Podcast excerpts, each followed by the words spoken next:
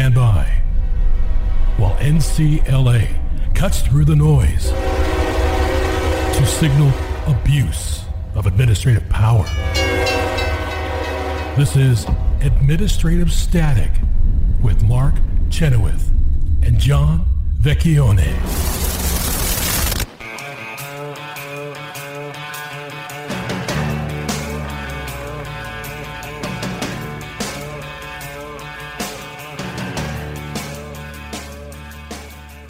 Welcome to Administrative Static. This is John Vecchione, and I'm here with Mark Chenoweth, and we are fortunate to be joined today by Clegg Ivey, uh, who is going to discuss our King George III Prize as the bureaucrats dwindle down to a precious few.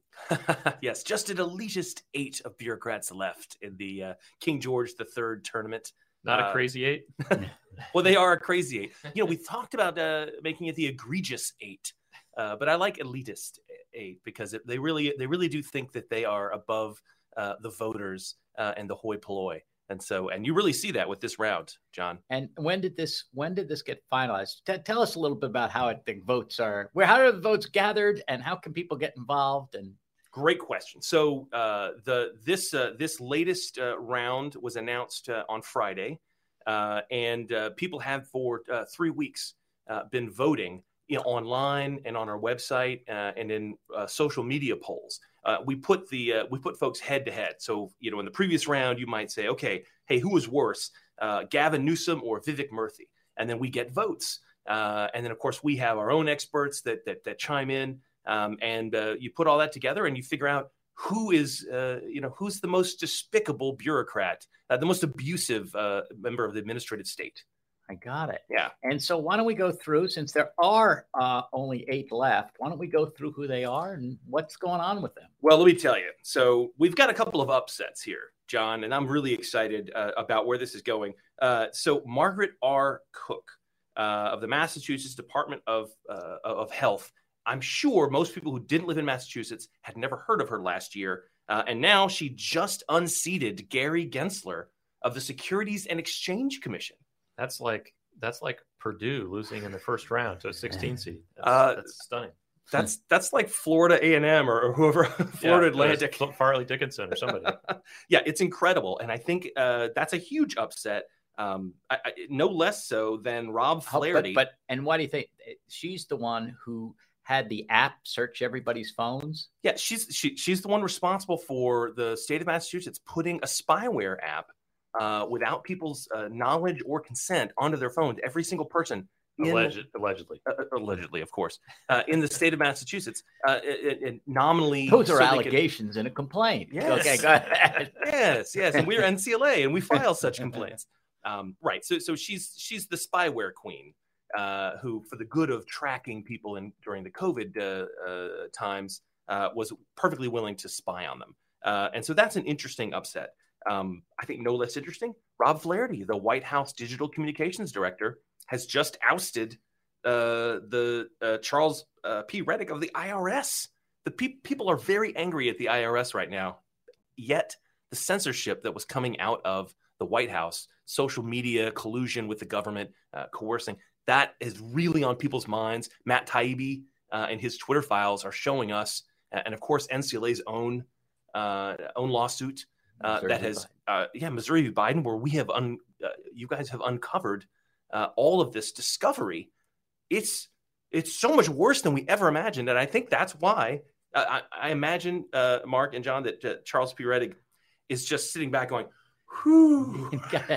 And and and then uh, and and Berenson just sued him yesterday, so that probably puts him in the news again. Probably helps him against in the next round because that'll be Yep. that New York case will be uh, which cites our Missouri v. Biden case very Right. heavily. Right. Uh, will will be in the news, thus thus helping him.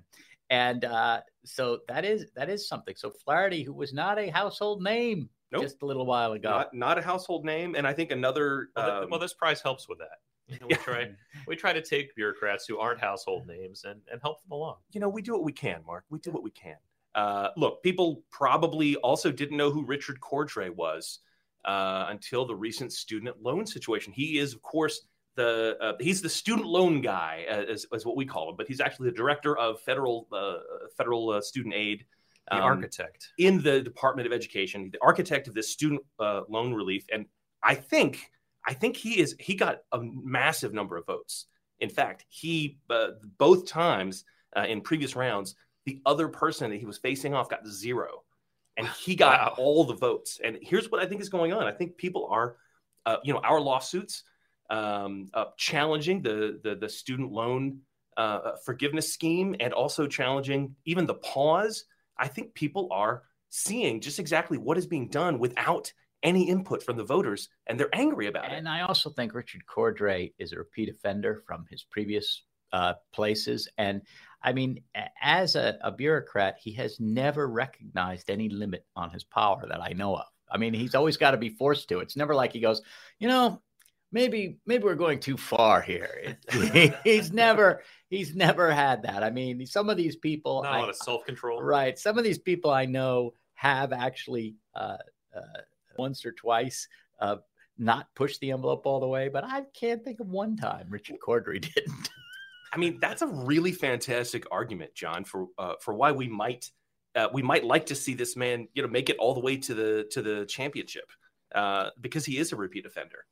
Uh, now, but to do that, to do that, he'll have to face off against Douglas uh, L. Parker uh, from OSHA. I consider this another upset because I did not expect OSHA to beat Lina Khan. Well, I bet you didn't expect that, John. I certainly did not. FTC. I, I did not. I I have uh, I have felt that uh, that Lina Khan uh, is also someone who uh, puts the pedal to the metal of administrative uh, overreach, and uh, I was a little surprised. Our Yeah. Star Trek meme didn't do the trick. it, it, it didn't do the trick. I think so. I think one of the issues here is that there are, unlike last year, where I would say a majority of the people who made it into the next rounds were uh, had COVID related uh, abuses. Their abuses were, you know, vaccine mandate related or lockdown related.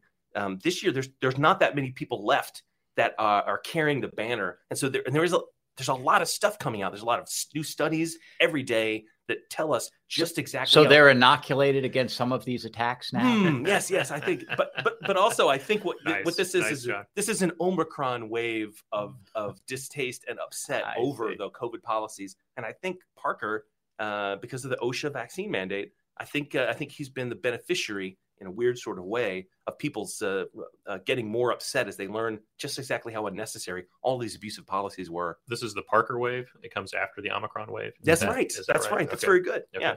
Uh, now, some things weren't a surprise, guys. Merrick Garland and Gavin Newsom have both advanced, and I don't think anyone is surprised. Those are those could not be uh, uh, calculated as, as upsets. Yeah, I think both of them were those the two finalists in the in the CPAC straw poll of uh, of the King George III. Or, That is correct. Okay, that is so- correct. If you if you remember back when we were at CPAC and we did a, a little straw poll version of our King George III, uh, Merrick Garland and Gavin Newsom uh, advanced all the way to the finals. Um, they have great name recognition, and they keep they keep abusing civil liberties. That's the other thing. You know, they're not done. they're very on brand.